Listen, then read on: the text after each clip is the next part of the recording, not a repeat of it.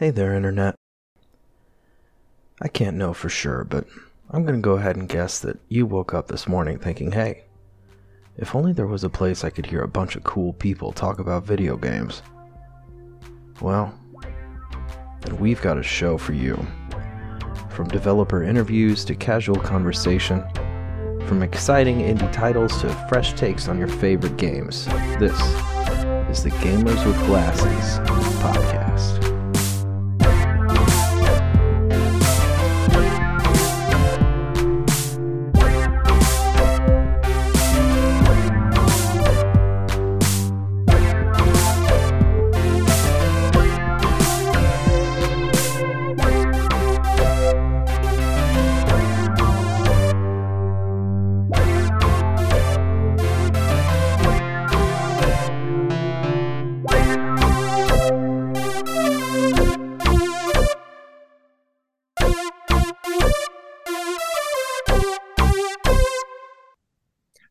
Everybody. Like you just heard contributing editor Nate Schmidt say, this is the Gamers with Glasses show.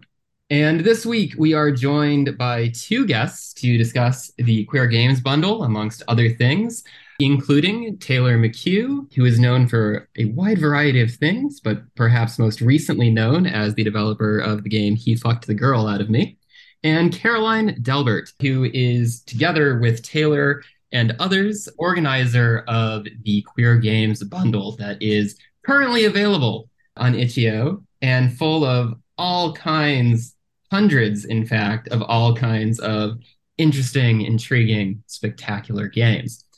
I'm Don Everhart, and I guess I'm hosting this episode. Quick, quick hellos from all of you. Taylor, Hi. Caroline, Hi. and Nate. Hello there, it's me again. Great, great job. Everyone hit their cue, and we are out. Okay, no, uh, wait, hold on. Oh, we're done. Full- we did it! All right, We have thanks everybody. to do. Briefly, for some some listeners, I know that very often the Gamers with Glasses show is a general listening sort of podcast.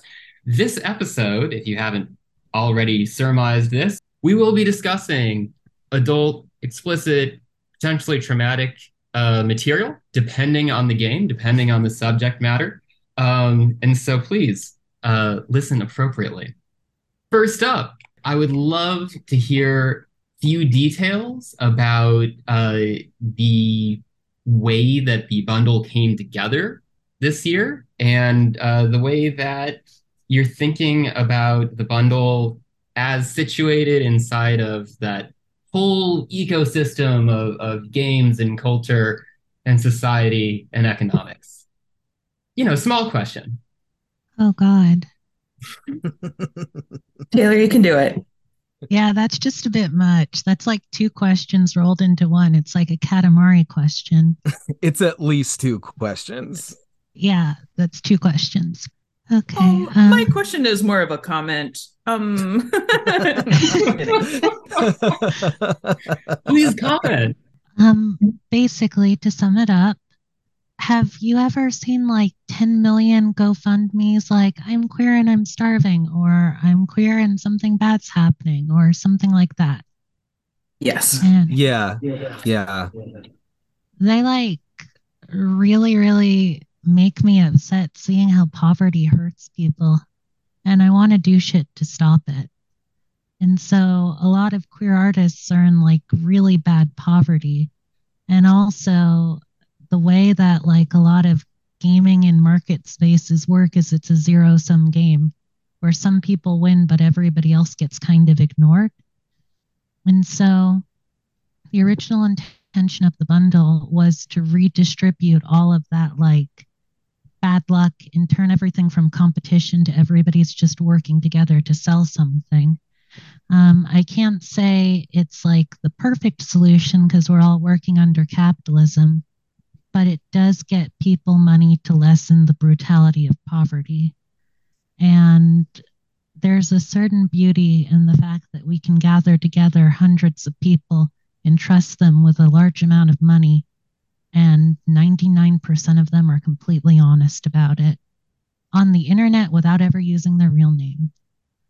And I want to say that that's actually kind of beautiful. But um, that's the basic broad thing is a bunch of queer artists get together, collaboratively sell stuff, and originally it was designed that it was random who would be displayed but eventually that switched to being based on popularity. The reason why it was random is if you've seen like the number one best selling book on Amazon and like looked at that, the difference between best selling book number one and best selling book number 1000 is best selling book number 1000 probably isn't making enough to live off of. Best selling book number one is probably buying mansions. And so we're trying to overcome that tendency of people to not buy familiar things, not even look at this stuff. Because why do this? Why play a small queer game that like 10 people know about when you could play Mario? But by merging them together, we trigger people's hoarding instincts. And I'll be honest, 90% of these games are not going to get played by the people who are buying the bundle, just like most Steam games never actually get played but the money itself is real and people's lives are improved. Is that yeah. a good answer? Yeah, that's really really awesome because uh, I was I was assured before we started recording that I will never be able to get through playing all of these. games. Well, at least it will take me much longer than a never. Weekend. it will take me significantly yeah. longer. Yes, it'll take me much longer than a weekend if I'm going to play all of these games from beginning to to end. Um, but I love that idea of tapping into uh people's uh, people's hoarding instincts to get them to i don't know I, I i think that um that's just a really profound point that most people who play a lot of games have what i believe don has referred to in the past as the backlog like have have games that we haven't opened up or started and that's something that i think is really exciting about uh, the bundle that you've put together is that there's so many uh, points of entry. There's so many cool places to uh, to get started. Um, i'm personally really excited because i played uh, extreme meat punks forever and i wrote about it for the site um, a little bit ago and i saw that uh, there's another game from that developer on there and i'm really excited to check that out. You're a wizard it looks so cute. I haven't had a chance to play You're a Wizard yet either. Yes, yes. I'm I'm really excited to to look and I love I love wizards and stuff as well. Uh just as a as a side note, I'm a I'm a big I'm a big wizard guy. So it helps um, that you look like one. to the thing is put us back just a little bit nate you were talking yes. about all kinds of different points of entry into all of the games in the bundle and um, also the, the the quantity of that. two things about that which I want to ask Caroline and Taylor about. One is that as part of organizing the bundle, I'm pretty sure Caroline also has like a way of organizing all of these games by length or by some other means that you can use to do things like how many of these games do I want to play in you know this weekend, and the other uh, goes to what Taylor was just saying about um, about about the effects of of quantity, right? About how much of a difference. I, I actually here here is a question. What what's the difference between having a game bundle like this with nine games in it. Um, and, and Caroline, uh, you, you've previously organized uh, bundles like the Horny for Abortion Access bundle, which had a, a smaller than 450 uh, games in it um, bundle. Uh, so, what's the difference between a, a smaller bundle like that and a bundle of this monumental quantity? Uh, okay. I'm sorry to just tone in really quick, but there's the thing called Metcalfe's Law, which I'm sure like you're super sociologist, so you know about it, right? This is the right audience for this, yeah. So I'm so glad because Taylor loves laws, and I'm always like, I do not know about no this. laws. These are, these are, like social science laws, so they're not. No, really I know, real. I know. Yes. Wait, I shouldn't say that to social science people in the audience. Please I- don't. yeah, they're not, I le- think- they're not the legal kind of law, and they're not like the law of gravity, but they're mm-hmm. a different third, a hidden third Society is the only reality. I don't know what you two are on. okay, but basically, I'm going to use the metaphor of a fax machine because that's what they use on the Wikipedia page. And I'm just going to pretend like I've memorized that Wikipedia page. Basically, like if you have one fax machine, it's worthless garbage. But if you have two, you can fax back and forth with people. Hmm. And then that's super valuable. So if there's like one fax machine in America and one fax machine in like China, that fax machine's super valuable because it's the only way two continents can talk. So the more fax machines you have, the more like people can differently communicate and the more valuable each one becomes. Like if there's only one fax machine in like a grocery store in America and a grocery store in China, communicating between those grocery stores isn't valuable. But if you can use them to fax anyone in the world, suddenly faxing is really important. So that means that um, for things uh, like like um, social networks, a social network with one user on it is worthless. A social network with a million users is pretty valuable in theory, though we all know how that's actually worked in principle. so that's the first part of it here's how it applies to bundles is when you have a bundle with nine people you don't trigger people's hoarding instincts as hard and human beings are naturally hoarders like we like to have huge supplies of stuff in case we run out. Like oh my god what if i run out of video games to entertain myself? I'll die? Oh no. so, like nine we go that's not enough even though we're not actually going to beat all nine. But like 400 for this month maybe that's good. And then i'll buy it again next year and the year afterwards. But then the problem is that when you're dividing money between nine people it goes further than when you're dividing between 200 people or at least you'd think so in theory but the facts problem sets back in when you tell nine people to retweet, oh, I'm selling a bundle, that's maybe their friends and their like parents and their like kids buy it. And so you maybe get like, let's just pretend they buy it and their family buys it. That's like 18 sales. But now let's say you have a bundle with 400 people and their family buys it and they buy it. That's 800 sales. And so the thing is, the more people you have, the more social networks it's connected to, the more communities it's connected to. So you get a much deeper reach. The flip side of that, though, is the fax machine problem of not every single user or fax machine is going to be as valuable. So if you have like a social network, yes, Obama being on your social network is super valuable but is like Bob the Troll a super valuable addition to your social network? No. So, like, all of a sudden, every single fax machine has a fixed cost or computer has a fixed cost. So, if you're a bundle, if you're dividing your funds equally, or your social network, your resources that you cost to spend per server space, you're cutting your pie for money smaller and smaller with each user.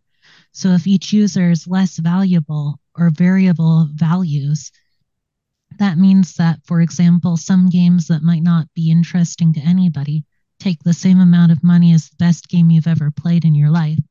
And so as you slice the money smaller and smaller, the likelihood of being able to actually have a meaningful amount of money raised by your bundle gets much lower.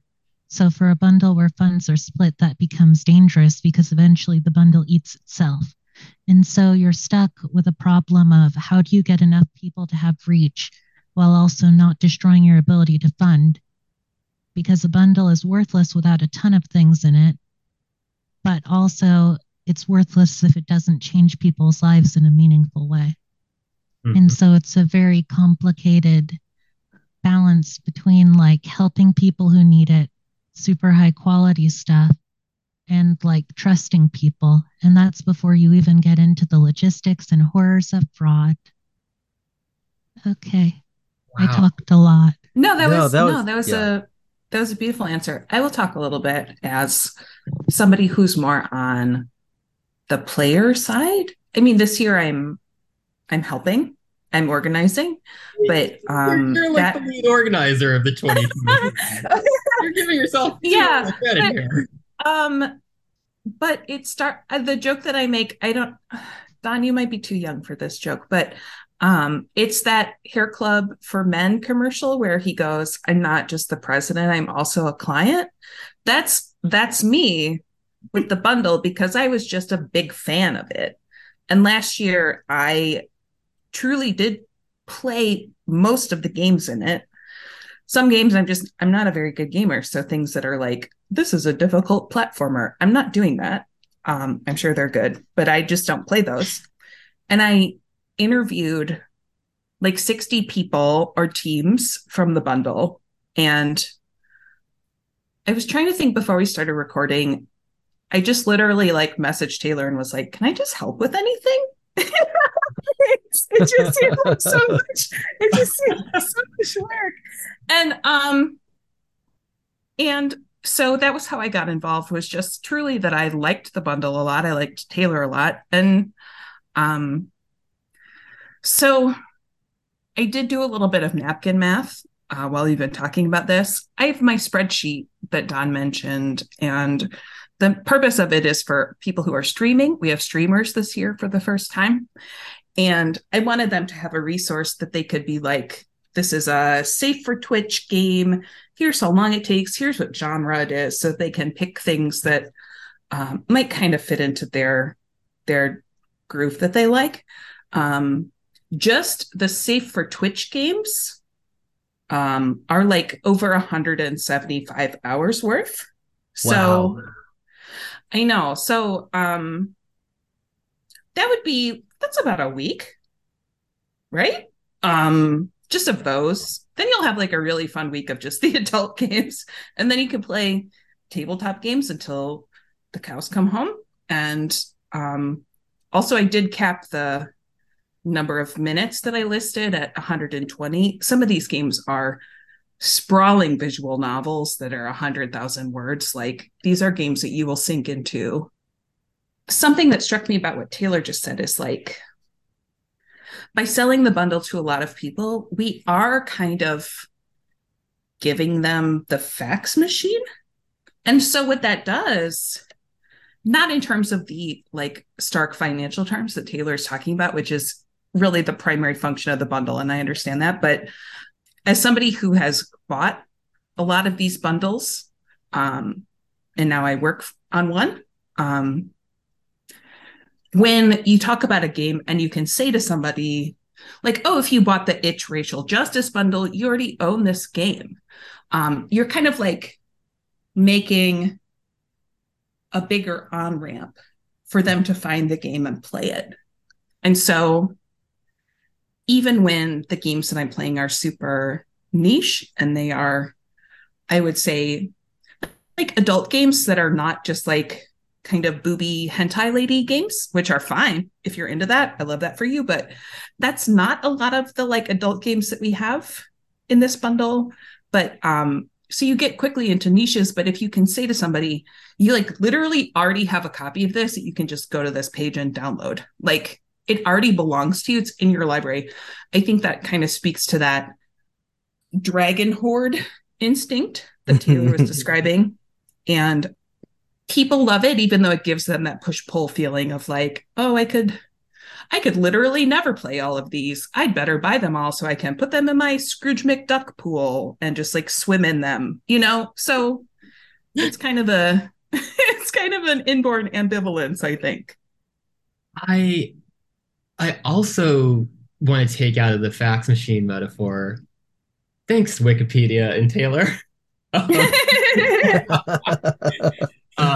uh, I I want to take out of this at, on the side of someone who plays a, a lot of games from the bundles that I get, including this year's Queer Game bundle. I, I've probably played, uh, you know, I've, I've, finished more games this month than any other month out of the year. And yes, I'm the kind of dork who tracks that in a spreadsheet.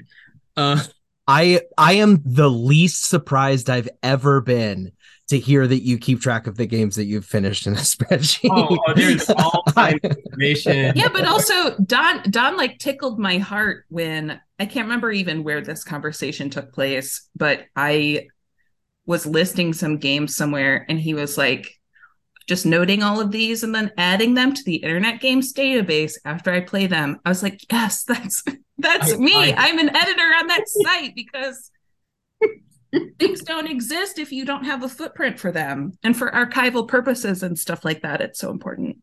Yes and, and I, have done that for several uh, queer games bundle as well as uh, domino club jam games this month. Nice. Um because domino mm-hmm. club also does super fun stuff. Even even when i play something from uh either any of these large pools even if i play it and i'm like I don't think I enjoyed that, or I don't think it's very good. It is still inevitably uh, there there is always a ground of but it's certainly interesting enough for me to think about engage with write at least a couple paragraphs about it.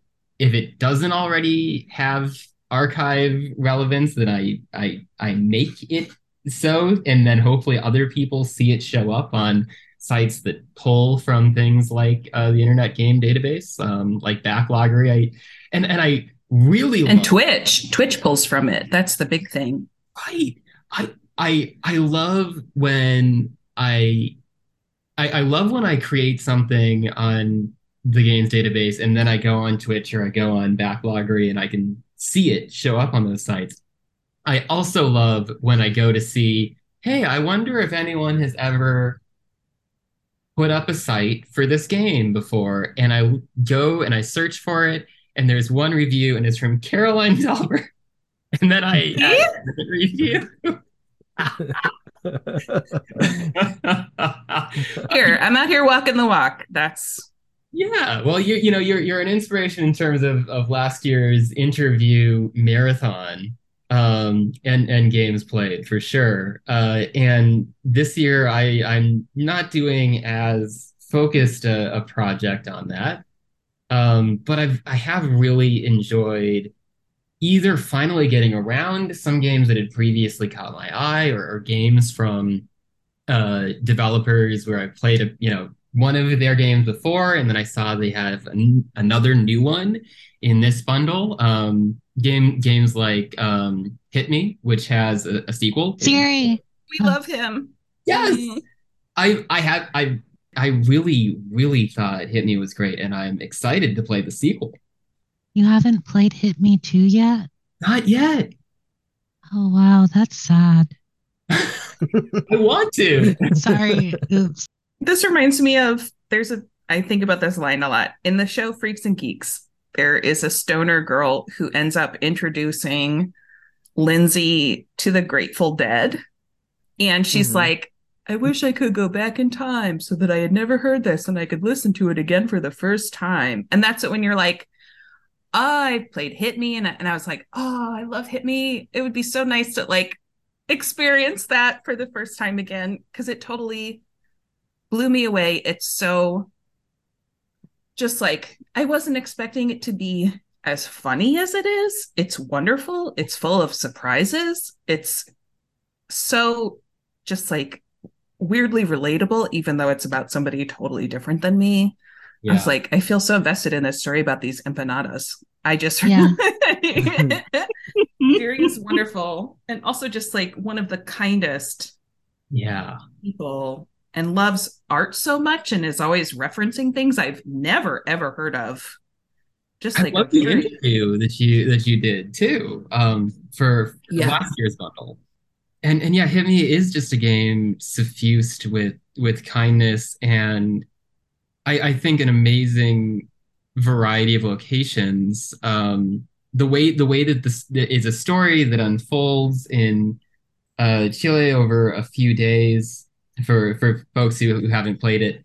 And there is a, a really fantastic uh, way that the kindness of a couple that the main character falls in love with, feels sheltered by, feels supported by, contrasts with uh, the, the, the violence and abuse faced by the same main character and um, his his mother while traveling in in the same place, and this is built up over the course of days.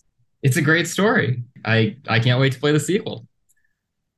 Yes, and Siri is a good example of somebody who is working on a new project that is using skills that he's been able to take the time to learn and work on because of the bundle. He's been showing off little bits of actually 3D gameplay, which I'm so excited about. Wow. Um, for Hit Me 3, which will be I don't know what his plan I'm I kind of like I love his stuff and I kind of don't want to know that much about it before it comes out. You know, that kind of Yeah, yeah. yeah. And just the anticipation of it, yeah. it and this is, you know, right, like this is just I I think that it, it was just one of the first examples that came to mind because when I was went looking like, oh, hit me, this was that was great. I'm gonna look this up and see if other people have uh, already, you know, uh, made sure this is acknowledged in places on the internet beyond its store page and beyond the bundle. And sure enough, uh, Caroline had in fact done that already. but if you hadn't, I would have. I'll just say we can joke about the people who have the spreadsheets, but they do kind of like run things, you know? that instinct. people who write things down are the things that survive, you know? There is a whole a whole thought about the archive contained in that statement. Mm-hmm, mm-hmm. And that's something that I think is also really helpful about having a really, or at least a relatively large bundle, right? Like there, that even for archival purposes, like you never know what you need until you need it right like like y- you you might not have a clear sense going into like a new piece of research or some other like new thing you want to work on or dig up you, you often some of the best things that you uncover are things that were in the box next to the thing that you thought you were there to see you know or or something like that. So i think that oh yeah yeah from an archival perspective like having these things together is really really important because it's also like this snapshot that we'll be able to look back to for as long as the tech is working right? Well as long as the solar flare doesn't happen we'll be able to look back and and kind of have this snapshot of what folks were making um, now what folks were making in past years when the bundle came out and that's uh that's another really cool i think aspect of of this project well i'd like to expand on that a little bit in the fact that when it's one individual working alone, they have a lot lower reach. But when people get bundled together, their view count goes up dramatically, mm. and the amount of people playing it do as well. And I think it's the difference between having a queer arts movement versus having a bunch of queer lone wolves. A lot of times people go, We need more representation. And I know I really shouldn't sarcastically use that voice for them because I get what they're saying. But there already right. is representation. People just aren't paying attention because the voices are drowned out by Super Mario. Mm. And this lets us have a movement that is both cultural but economically connected because you don't really have a community if you can throw people out with zero consequences. Mm-hmm. Yeah. Uh, I've had um okay, I have been doing all the social media stuff for the bundle all month and I've been having a very good time doing all of that. But in the meantime, I accidentally stepped into some discourse. And it was because I made a thread that was like, if you want to find and buy and review games on Steam that have very few reviews, that can make a huge difference to those people who made those games. If something is teetering on the brink, if it has 48 reviews, if you can tip it over into 50, it like levels up. we can talk about Katamari again. It gets hmm. bigger. Mm. It can now go out the window, you know? So I made this thread and I was like, I don't want to talk about games that I consider near triple A games like Celeste that have sold millions of copies. That's not the kind of games that I'm talking about. And somebody who's very beloved in the indie games community swooped in and was like, literally, I don't know this person, but they swooped in and they were like, this is the worst possible outcome that I predicted for when people said they wanted worse games with worse graphics is that they would say that no one needs artists. And I was like, I did not say that. And also, as somebody championing people for whom $500 changes their lives, mm, I yeah. I don't feel bad for you in the middle space where you're currently making mm. a living making games. It was just like how am I the outcome that you feared the most from this discourse in my thread that's like, please review this adventure game that has 18 reviews? It was, it just really was like, it reinforced that I f- really feel like I'm doing something that matters. And, you know, a game like Hit Me is such a good example because for the right kind of person, Hit Me would really be a very like commercially viable game. It's well written, it's well paced, it's funny, it's touching, it's shocking. There's love, there's violence, there's at least hints of sex, you know? And the art is so striking. Yeah. It's distinctive and the characters are so memorable. And so if we can get I don't know. The scale of things on itch is so hard to understand if you aren't looking at someone's analytics directly. But if we can get a thousand new people to look at Hit Me over the course of like the few years that the bundle has been going, I would love that because that is a unquestionably a great game that would appeal to tons of people if they just looked at it. Yeah, it's really hard being a small indie. I've been like working on my Steam release and I wrote like 79 Steam publication thingies.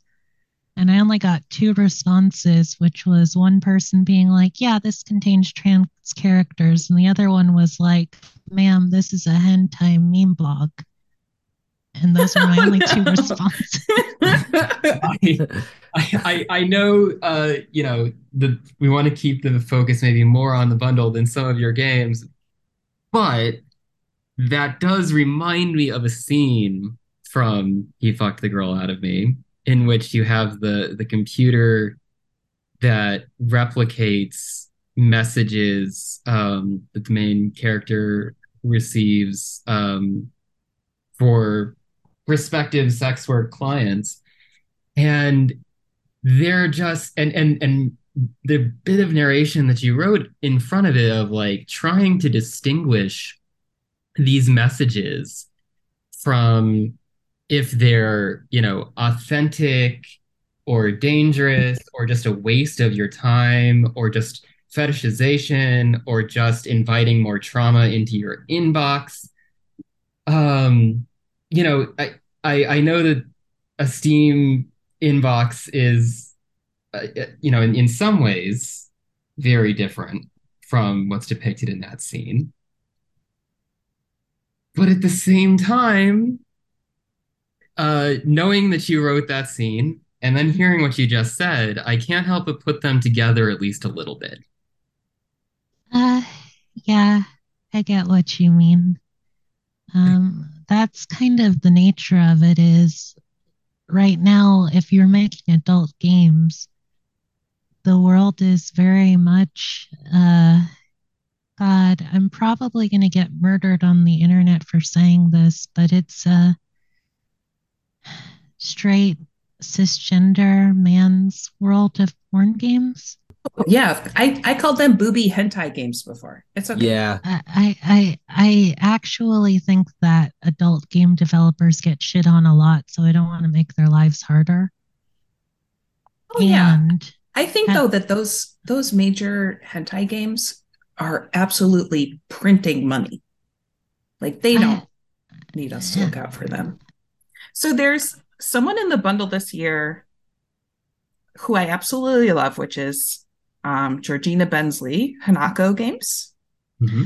and her uh, quite like a kinetic visual novel um, called Night Cascades is in the bundle. It's absolutely beautiful. Um, I think its sales have underperformed uh, for what she would hope. And she is very careful and plans really, really thorough Kickstarters that document all her costs and uh, cover everything that she will need. And she makes really clear stretch goals and stuff like that. She's such a such a really good planner, but um, she's also a curator on Steam, and she has a regular.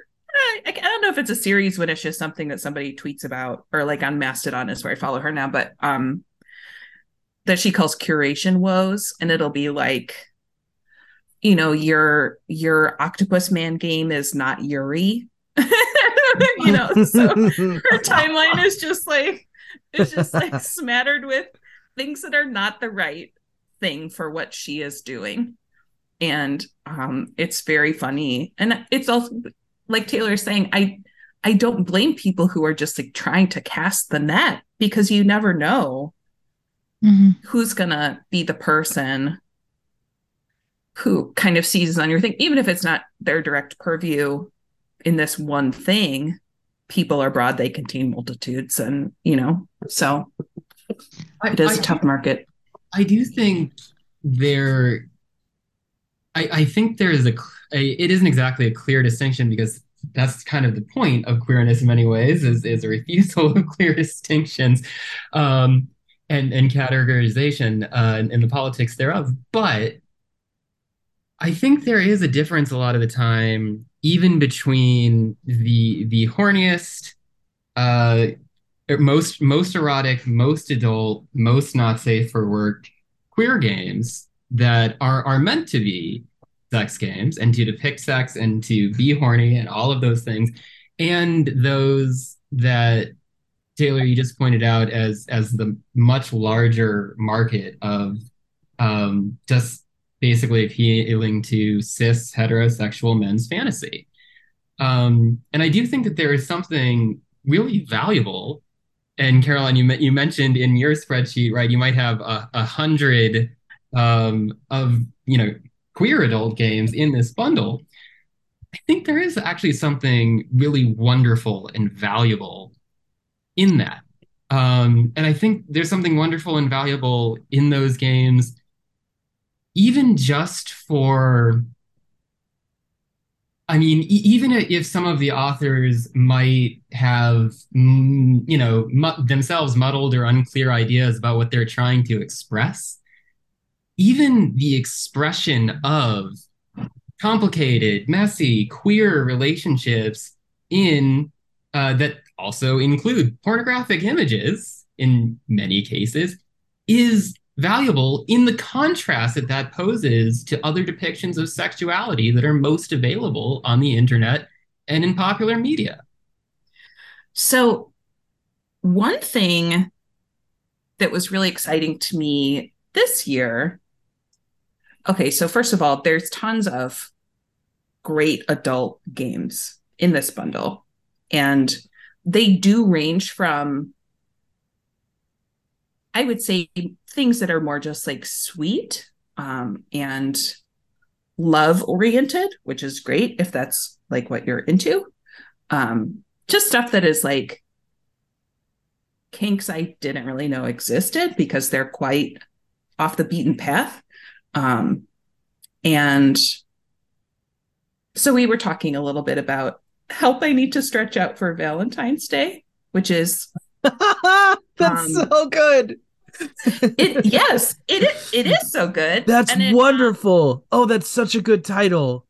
I love that. Yes. It's become like a quite popular game and it's a I think it's a I haven't played it myself to be clear, but um I think it's that it's like a rubbery character. First of all, that's a thing that people like. And then uh stretching out is a thing that people like.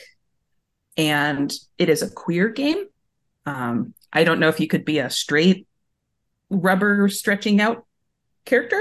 I haven't played it. I have so much to say about it. Oh my gosh, please. Yes. Okay. So, um, when I was younger, this might be dating myself, and I'm also sure most of you are probably too young to know what I'm talking about. But during my youth days, um, there was a thing called Goatse on the internet. Mm-hmm. Mm-hmm. Yep. We're, I'm not too old. old. enough to know. yeah. Taylor, I think I think everyone in the call is older than you. Oh, oh well. Anyway, I I'm 37. I think Don, Don you're like 34. Six. Okay. Yeah. Okay. So yeah, we're all, all friends right. here. Anyways, um, basically, when I was younger, they were like, "Oh my God, Goatse is like this most horrifying bad thing that you share when you want to fuck somebody up for life, supposedly." And mm. people would see it and they'd be like, "Oh my God, I'm vomiting, or oh my God, I'm ruined, or I need bleach for my eyes. And when I was younger, I was all, haha, that's funny. I'm edgy internet kid. Of course, this is funny or whatever. But then the older I got, the more I realized that, like, they're just treating like gay people as a disgusting thing to see. Mm. That's traumatic, that they're literal love and existence is traumatic. And so for me, when I saw Help, I Need to Stretch Out for Valentine's Day, it's a game about like stretching out your anus so that it can be wide enough to take your massive, your partner's cock, who is so massive that it practically has a satellite revolving around it. Like it has its own gravitational field. Like we're talking like this is a celestial body. So it was to me suddenly seeing Goatse, except as something super cute and sexy, where people were like, oh my God, I get to be Goatse. And Goatse was just one frame taken out of a person's entire lifetime context. Whereas this, you're seeing it in context of their relationships, the bonds that they form with other people to stretch out their anus with. Like they invite all their friends over to have a pool party stretching out their anus. And I'm like, they're beloved by everybody for like their ability to take massive cocks, but also be a musician, which they talk about, and like all of these things, and they're loved. And they make other people happy to see it. And I really needed to see that sort of acceptance and happiness around being a human being who enjoys stretching out your anus yes. That reminds me. This is a okay. This will this will seem like a wild pull at first, but I just need you to hang with me for like a second. But um, the situation that you were just describing, Taylor, is situations that are depicted also very frankly in the show Sex in the City, and I think like there's okay. There's an episode where Carrie has a diaphragm, and she like loses her diaphragm inside her body, which is a which is a thing that can happen if it's not the right size. There's a lot of different ways that that can happen. And she's like, I can't reach it, and I need one of you to help me. And that's like, it's held up as such a thing that is just like a form of community that, like, of course you would help. There's, it's Samantha who helps, of course. And she's like, I just had my nails done. And it's funny, but she does it and she doesn't even hesitate. And then there's another episode where Samantha dates a guy whose cock is too big. and I'm realizing now in the kind of scholarship I'm using that term. I'm making air quotes. You can't see that, but um, when people are like, "Sex in the City" is just about gay men, but they've just made them women, and I'm thinking now, like, was that actually just kind of like a gay subplot, but they just made it about Samantha, where it was like, he's too big there's no way and she like smokes weed to try to loosen up and she like gets all this advice and and I love the idea that stories like that are, first of all, things like that are universal. The idea of having community that supports you and answers your sex questions and helps you, that's wonderful. And to make that into a like a space that is we talked a little bit about representation before, but that is like everyone has those same concerns regardless of whether they're queer or not or what the situation is. And those stories all do deserve to be told and there are things that appeal to everyone about what those stories are saying. And it's just like it's funny that that was you know 25 years ago that sex in the city started. And it was like a big deal then to say those things even just about cis women who are straight. And so i love that. There you just brought to mind uh, an older reference than, than sex in the city and one that probably isn't as celebrated as it could be as a piece of queer media but specifically the film adaptation of the witches of eastwick um, in which a, a developing coven turns into a quadruple and then kicks out the fourth, uh, the fourth being Satan, played by Jack Nicholson, uh, to be a, th- a thruple queer family structure, raising their children and constantly re-kicking out Jack Nicholson. Um, and there is there's some great dialogue in The Witches of Eastwick, which is very similar in in that way of of just some really frank discussions about uh, penis size and shape and facing it or not being able to face it, as the case may be. Um, and it's presented between the main characters um, as you know as as both frank and funny and sexy. And so it, it can be so many it can mean so many different things at the same time.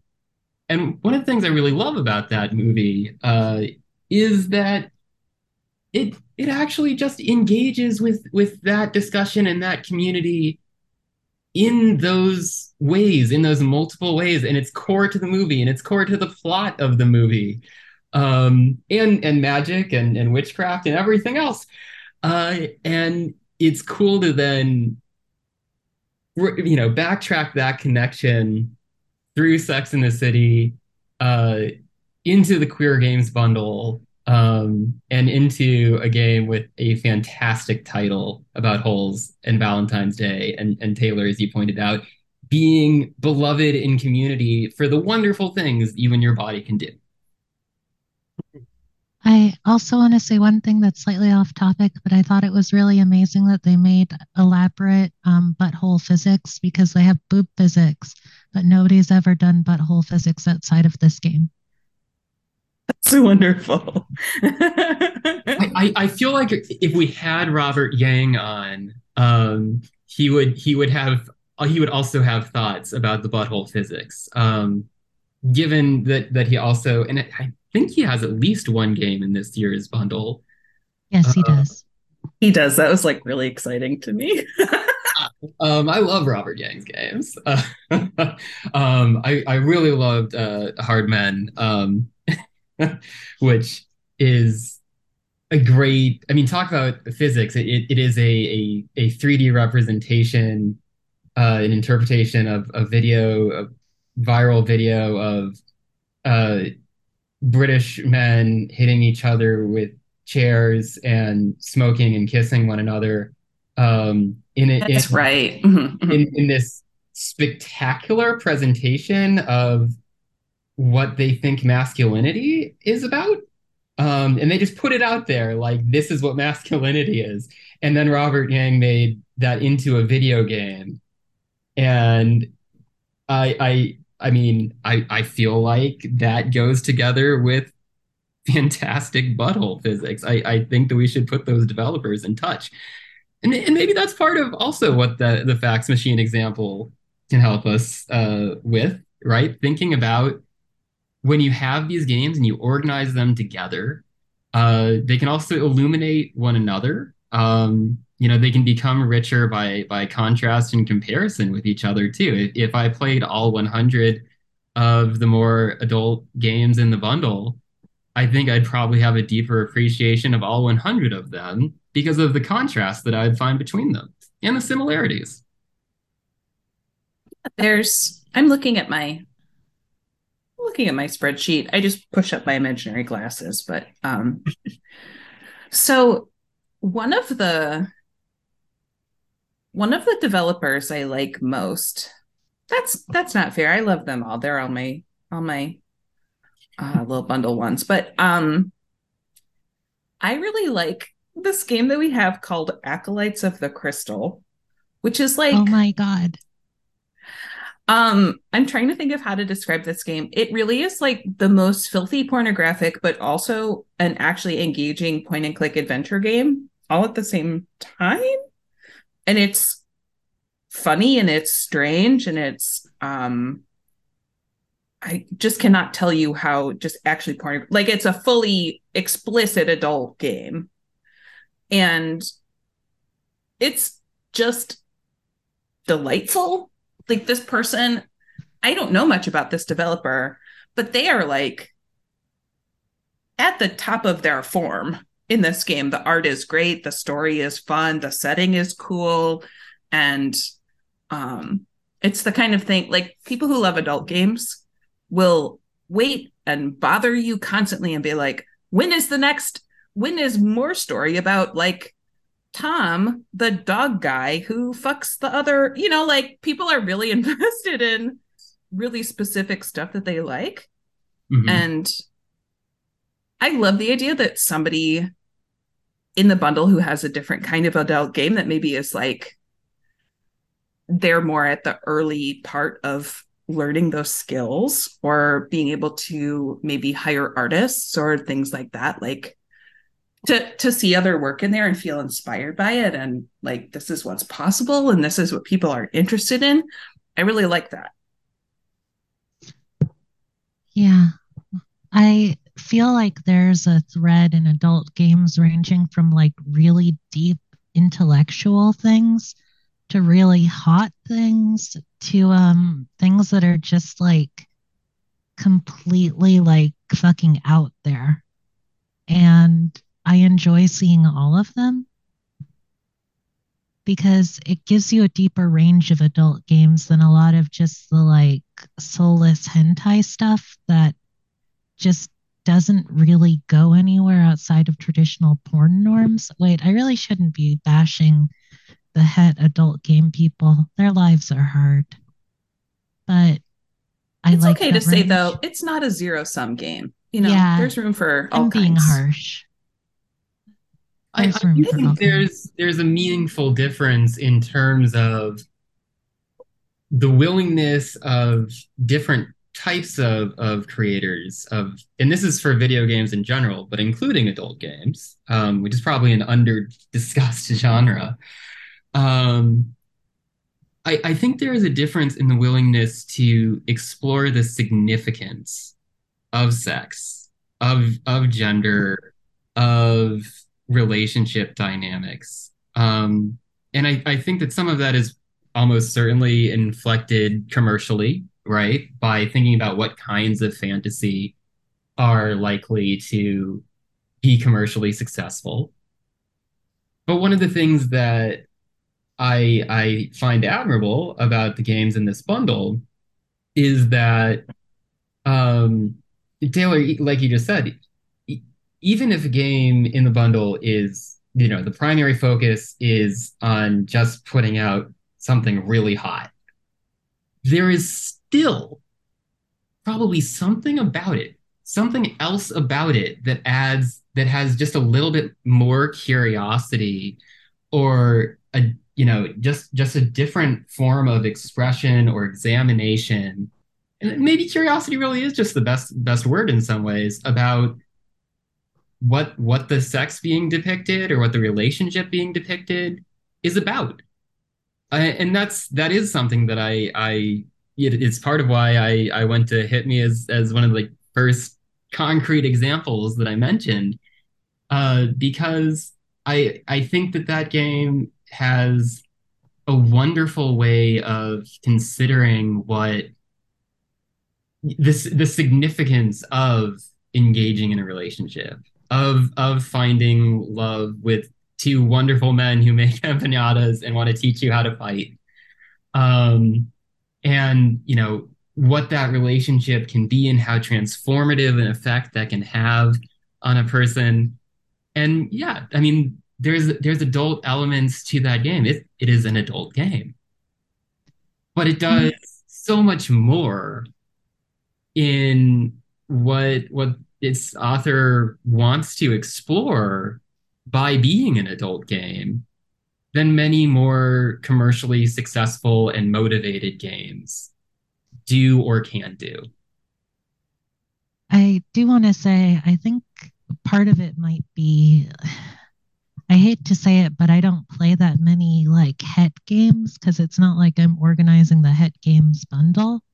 so I don't really get a chance to like experience het people stuff.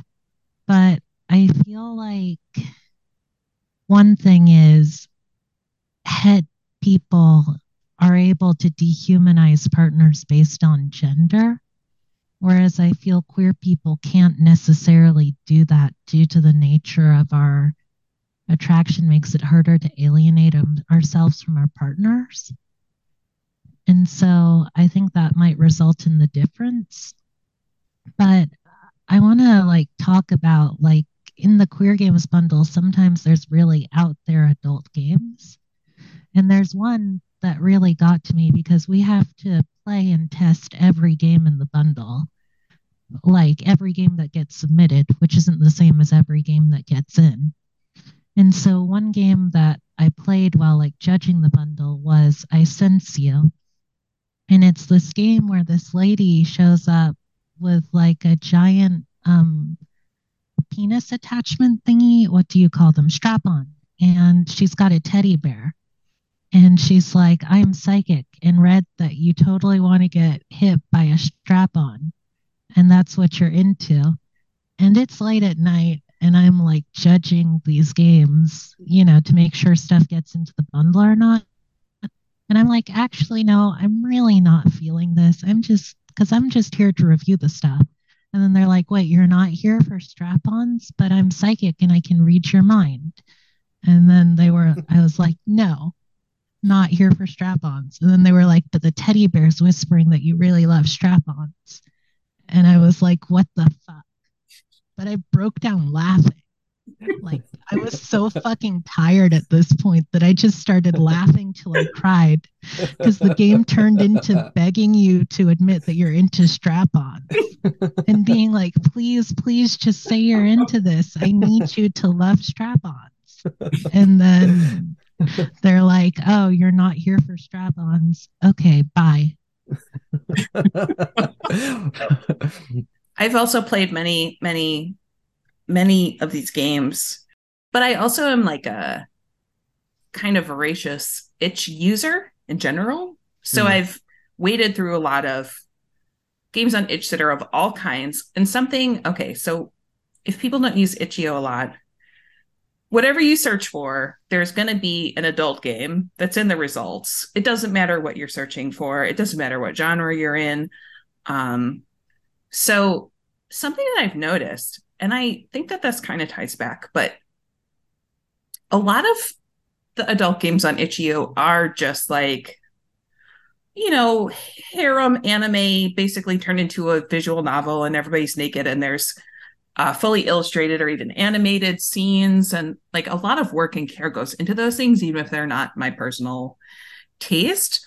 But there's also tons of stuff that's super popular that is what i think i would call more transgressive sexualities and taylor just made me think about this because one of the big things i don't i'll be honest i don't know if this what i'm about to say is a term that is even something that somebody like me should say but the kink is sissification. So, like, kind of like we're just describing, you know, this is the the teddy bear wants you to like the strap on. that is wonderful. But um, what a, what a collection of words that is. I know, right? But so these these games are like, don't you really want to wear the panties? Don't you really want to? And there's something that's like if you are the market for these games, something about that is not just maybe really working for you, but also maybe like helping you interpret a complex thing that you're feeling mm. about your gender or you know like these are that's what it's like some of the stuff I admit that to me, I kind of don't understand what is sexy or not about it um, because it's just not the stuff that I especially particularly like. But for people who that is like their thing, the idea that you could have a complete list and be like, maybe there's two games that are about my specific thing that is like not well represented in this, you know, these search results that are full of just boobs. I love that. That's, I think, a very good, a very good thing. And there's, I think there's also some tropes that in a straight context, I don't want to see them. But in a queer context where the story is something different, they become reimagined and they are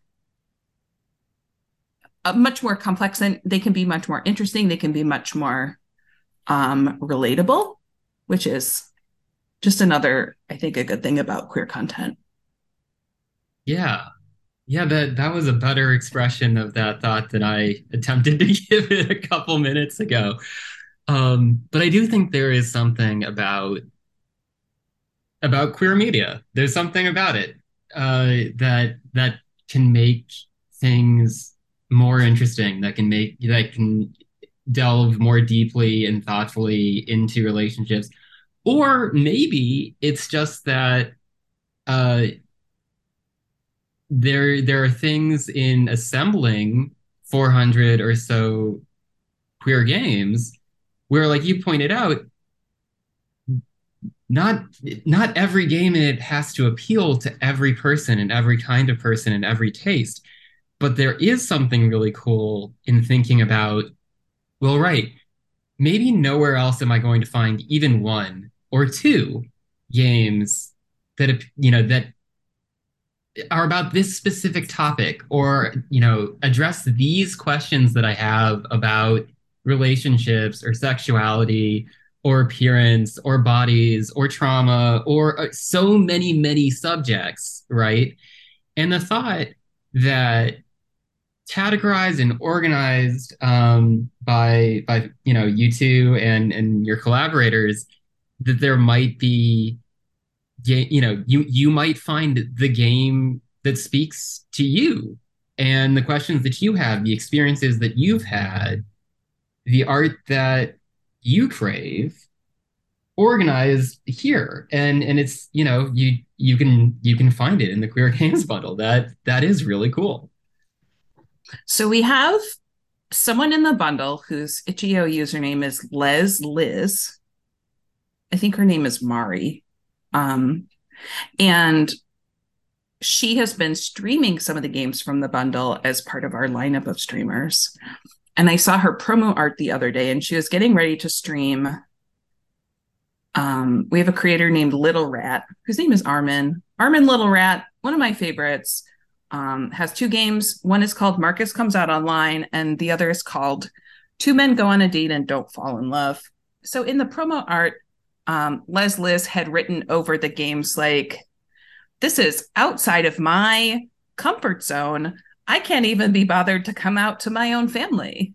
you mm. know, and I think that's very relatable to a lot of people. But I also I love the idea of somebody whose work is in the bundle, who's looking elsewhere in the bundle, and is like, the story is engaging something different for me, but I'm relating to it as somebody who's trying to decide like how do you how do you make that circle the right size where people know who you are, who actually deserve to know you and stuff like that. And um I thought that was it's also like it's brave within the community the community to admit that something is outside of your comfort zone and that you are learning about it and you're feeling like open-minded and curious about something that is not your own experience. So I thought that was really neat. Yeah.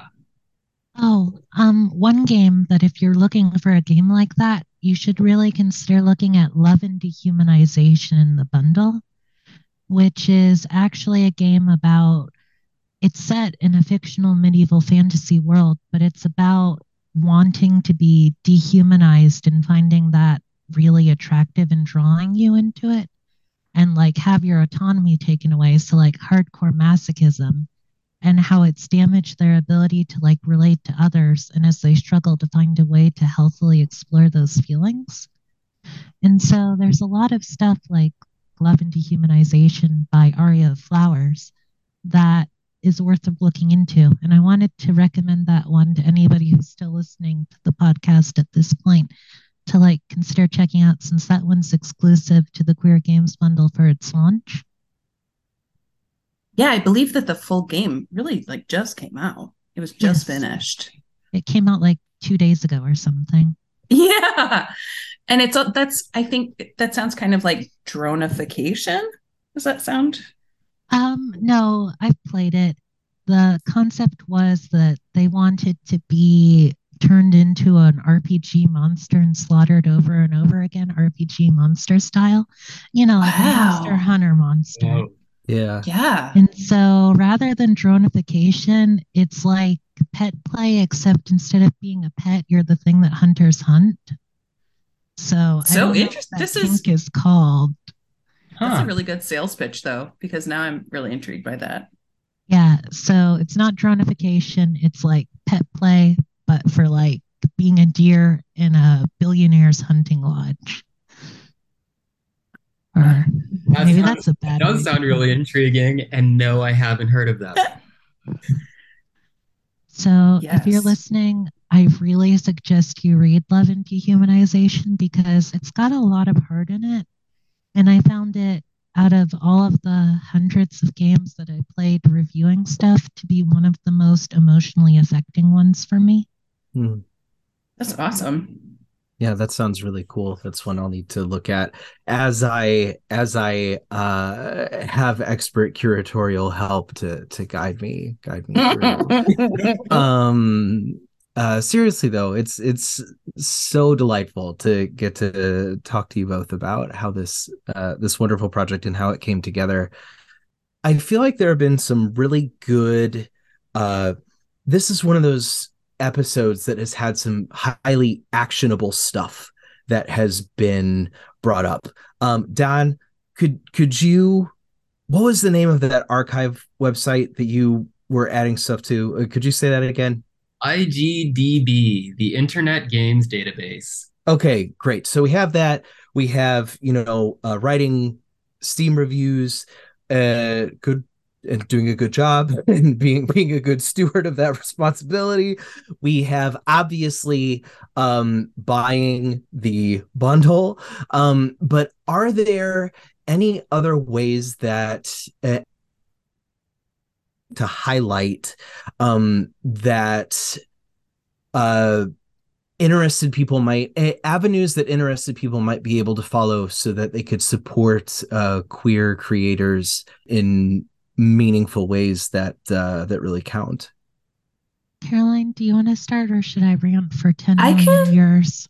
Oh, I can how about I'll I'll start and I'll say some things and then you can expand because you have very like large complex good thoughts about this. Um so there are a few just kind of logistical things that are a that are a big help. That would be like not to just buy the bundle, but um, play the games, rate the games. Um, if you are somebody who likes to stream things, um, streaming the games is great. Um, telling people that you've been playing them and enjoying them, just spreading that word of mouth. And um, I guess my my dream would be, you know, in a case like when we just talked about hit me before. Like Taylor and I have talked before about how much we love Siri, who's like just the sweetest, kindest person and obviously a wonderful artist. But um that moment where someone else has played hit me and you're like, oh wow, it's so great. Here are things that are great about it. Here and then you can have a just a conversation where the the whole point of the conversation is to talk about how beautiful this piece of art is. Or, you know, art doesn't have to be beautiful, but how it is interesting to you or whatever it is. Um, I just want those conversations to happen. And um, when you do things like rate games on itch and leave comments for their makers, you not only reach that person directly and tell them that their work is mattering to you, which is so important, but you're also helping to create an impression that that work is impacting people, which can draw more people in to give it a chance. So that would be my opinion. In short, um, pay for things. That's also the most important thing. Follow yeah. people on itch whose work you like. You'll find out when they have new stuff. You can pay $5 for it. You know, like whatever the price is typically, but a lot of these games are pay what you will. And you should if you can. Yeah. No, pay pay what you will means this is an opportunity for wealth redistribution. yeah. yes. like that's that's this is this is your chance to do that thing that you all you're always saying is good in principle if you are in the redistributing uh section, which is I guess a very political way of saying like just fucking if you can afford people, it. pay yeah, people. if you, can... if you, can... afford it pay people. And uh and if you can't uh let us know so we can help figure out how to support you. But Taylor, uh, what do you uh, think? today? yeah. Yeah what do you think? Okay um one thing is and this is going to be a personal pet peeve i see a lot of people saying we need more representation and the fact is, the representations existed for years. We just have cultural amnesia because we're not talking about those people. So we need to change the conversation from not we need representation to look at what our communities are doing. We should be proud of our communities and mm-hmm. celebrating our own art rather than saying we need for Nintendo to make gender queer animal crossing villagers. Mm-hmm. And so, mm-hmm. Mm-hmm. oh man, I hope I don't get killed for saying that. No, no, no you're absolutely. I think I laugh because you're very. you have four yes, out you, of four you are, people on your agreement. You're in wholeheartedly sympathetic company. Yes, on, on this. Yeah, but the people listening to the recording might be getting their pitchforks right now. no, we won't let them. no, I there's there's a there's a firm no pitchfork rule on uh, on this podcast. But yeah, yeah, uh, I'm sorry, I didn't mean to to cut in though. Yes, please go ahead, Taylor. That would be one thing. Um, funding people is the most important thing you can do. So donate to people, leave comments saying that your stuff matters or their stuff matters. Um, this one is actually going to also draw pitchforks but a lot of people like to discourse about shit. And you can talk until the cows come home. But the fact is, if you're not doing anything that makes an immediate, meaningful impact in people's lives, then everything you're saying is kind of ultimately bullshit. So if you see a problem, and I mean this like broadly, but especially for gaming, instead of like just talking about it, try to figure out ways to meaningfully change things. So try running a bundle or try making a game or try like doing something to change stuff that you don't like and improve stuff. I think if there were more people running bundles, a lot of people think it's really hard, but it's actually a bitch. It's horrible to run bundles. I hate running bundles and I probably shouldn't say that. I also like running bundles, but I also hate running bundles. Oh man, that's really bad to say. But um it's a lot of you've demonstrated how much work it is. And it yeah. is work to organize and test 450 games and then promote them all month. So I, I'm I want to celebrate the work both of you are doing. Yeah. Um and then the other thing is and this is going to sound really fucked up, but you are the representation you need already. So consider making a small game yourself. For real.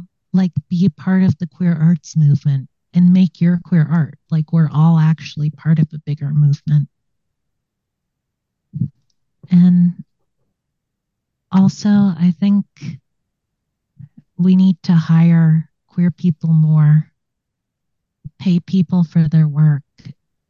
And yeah, I actually think Caroline covered everything super important. Also, I'm really tired, so my brain's not working anymore. We've been talking. No, you're doing great. We've been talking for a long time. I'm a math and science reporter as my day job. That's my thing that I do. And I want to just share.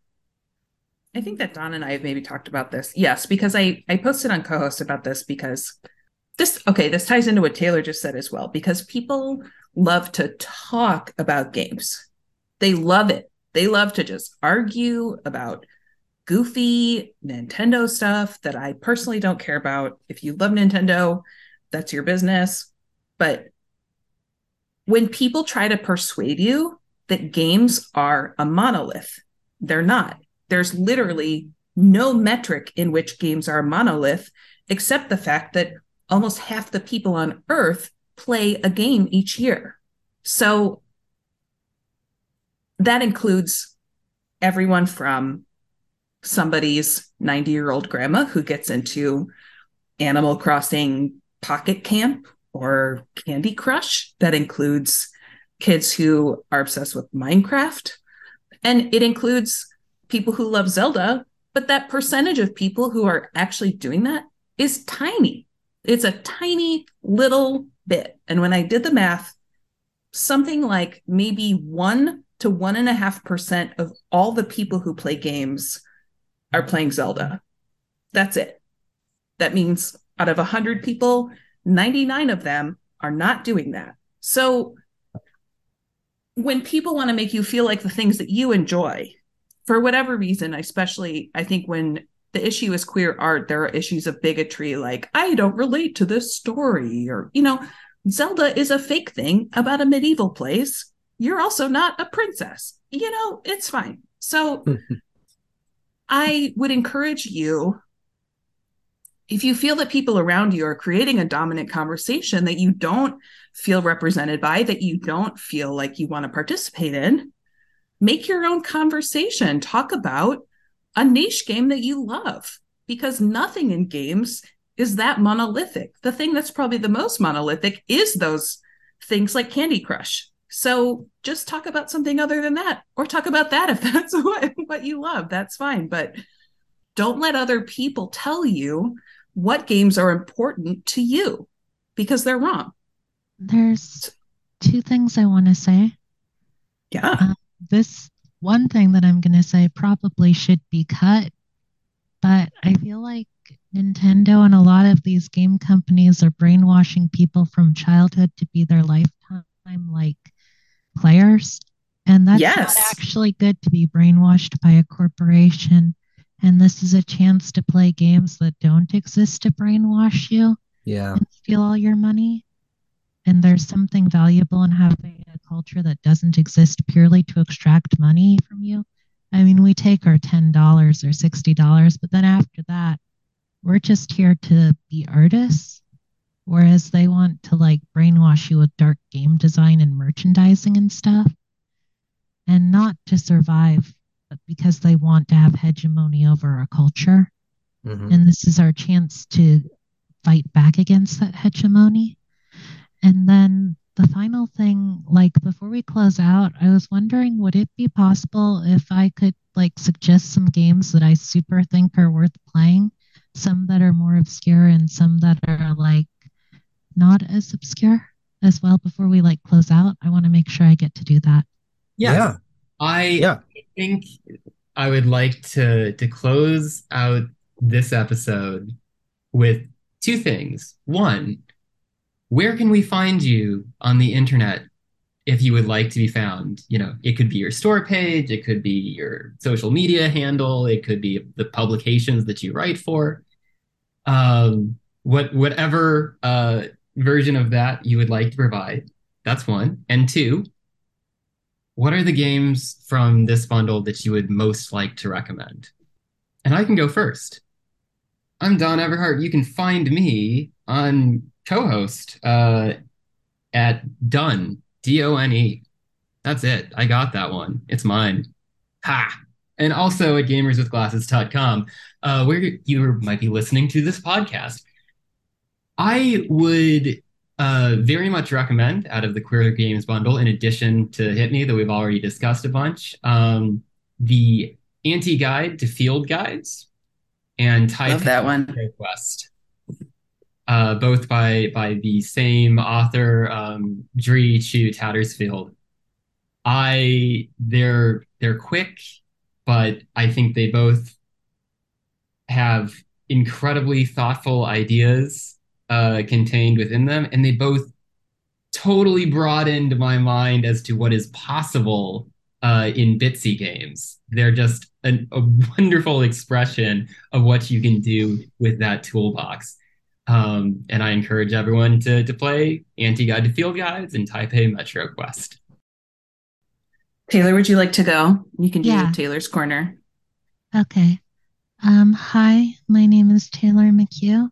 You can find me by Googling um, He Fucked the Girl Out of Me, but make sure you do not click the Pornhub one. Mm-hmm. Um, that one's not actually me. Or just Googling Taylor McCue and picking the links that aren't about the person who's the um, runner or the physical therapist.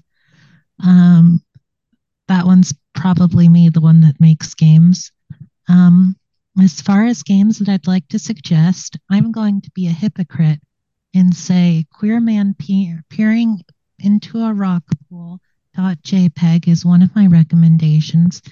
And the reason I suggest it is if you are like brainwashed by Nintendo from childhood like I was, this is the closest thing to having a queer Nintendo game as you're going to get that's actually made for adults.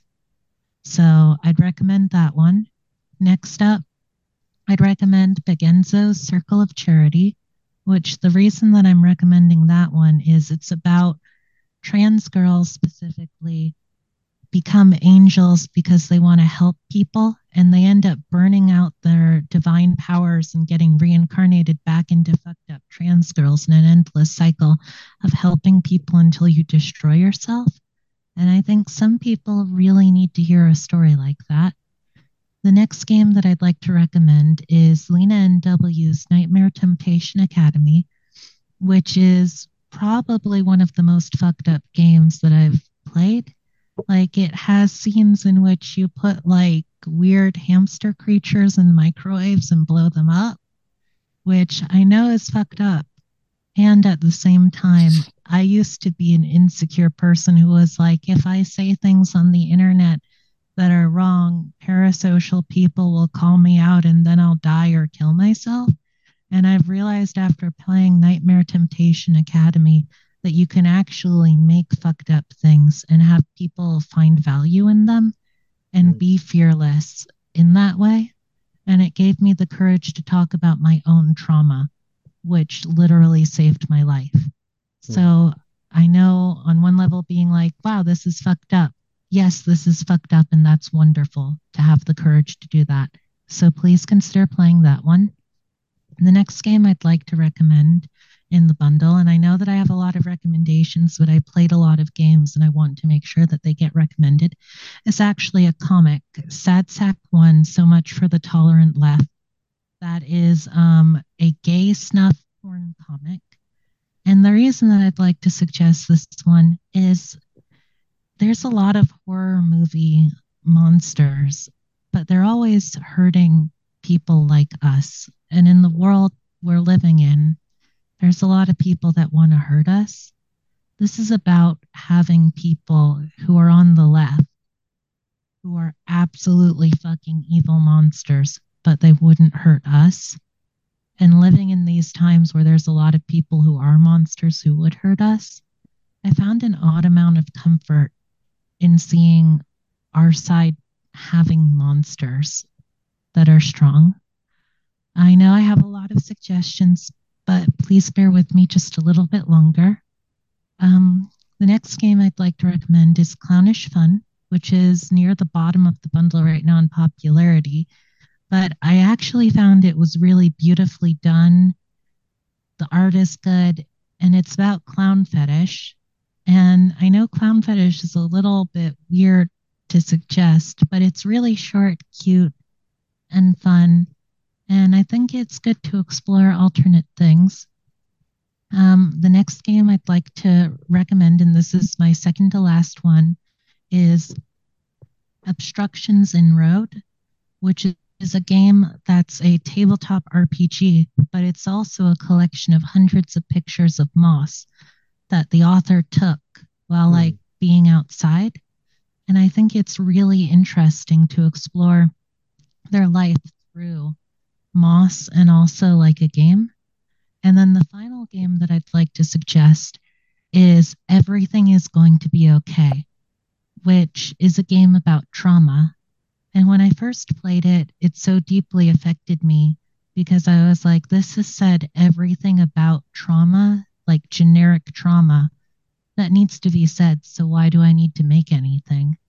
And then it led me to the realization that even if people say generic things about trauma, there's still the ultra specific things that will always be personal to you. So it was one of those games that helped me realize that games can be a medium for talking about trauma, pain, and deeper emotional things, and also healing. And I feel it's one of the most realistic and universal expressions of trauma that I've ever seen. Anyways, that was me, Taylor McCue, and I'll be quiet now. Thank you for being patient and not executing me. and for the record, um, Caroline. Yes. Okay. Um, I'm Caroline Delbert. I am technically the lead organizer of the bundle this year. And you can find me. I cohost is probably the best place to find me also. Uh, my name there is Ada. That's my general name. You can also Google me because there's I think there's only two people with my name on the whole planet, and the other one is French, and that's not me. So um, if you find somebody, it's me probably.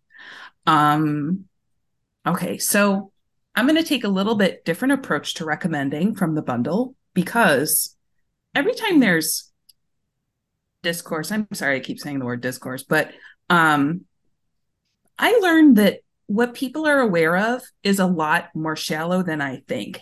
So when I'm like, I would love to play an indie game that is this, this, and this. There's always like five people who want to tell me to play Slay the Spire.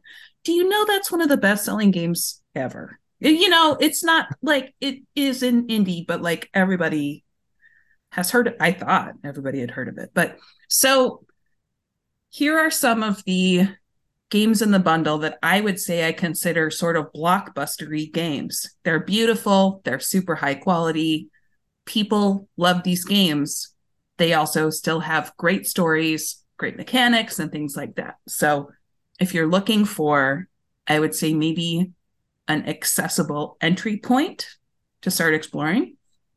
One game that I would really recommend is a visual novel called Lookouts, which is about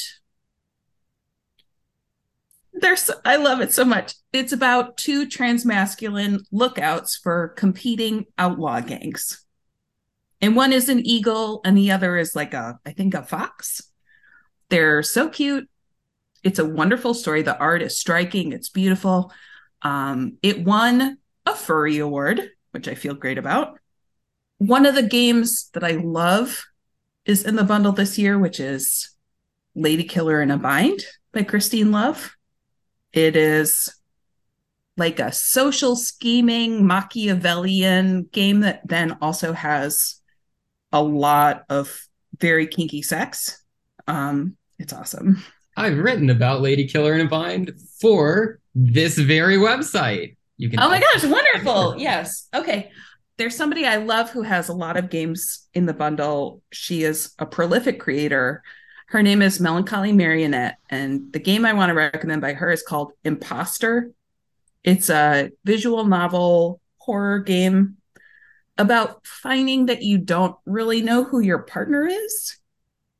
And are they an imposter? That's kind of um it's wonderful. It'll make I don't know if it will surprise you if you're super into horror. I don't follow a lot of like horror movie type of stuff.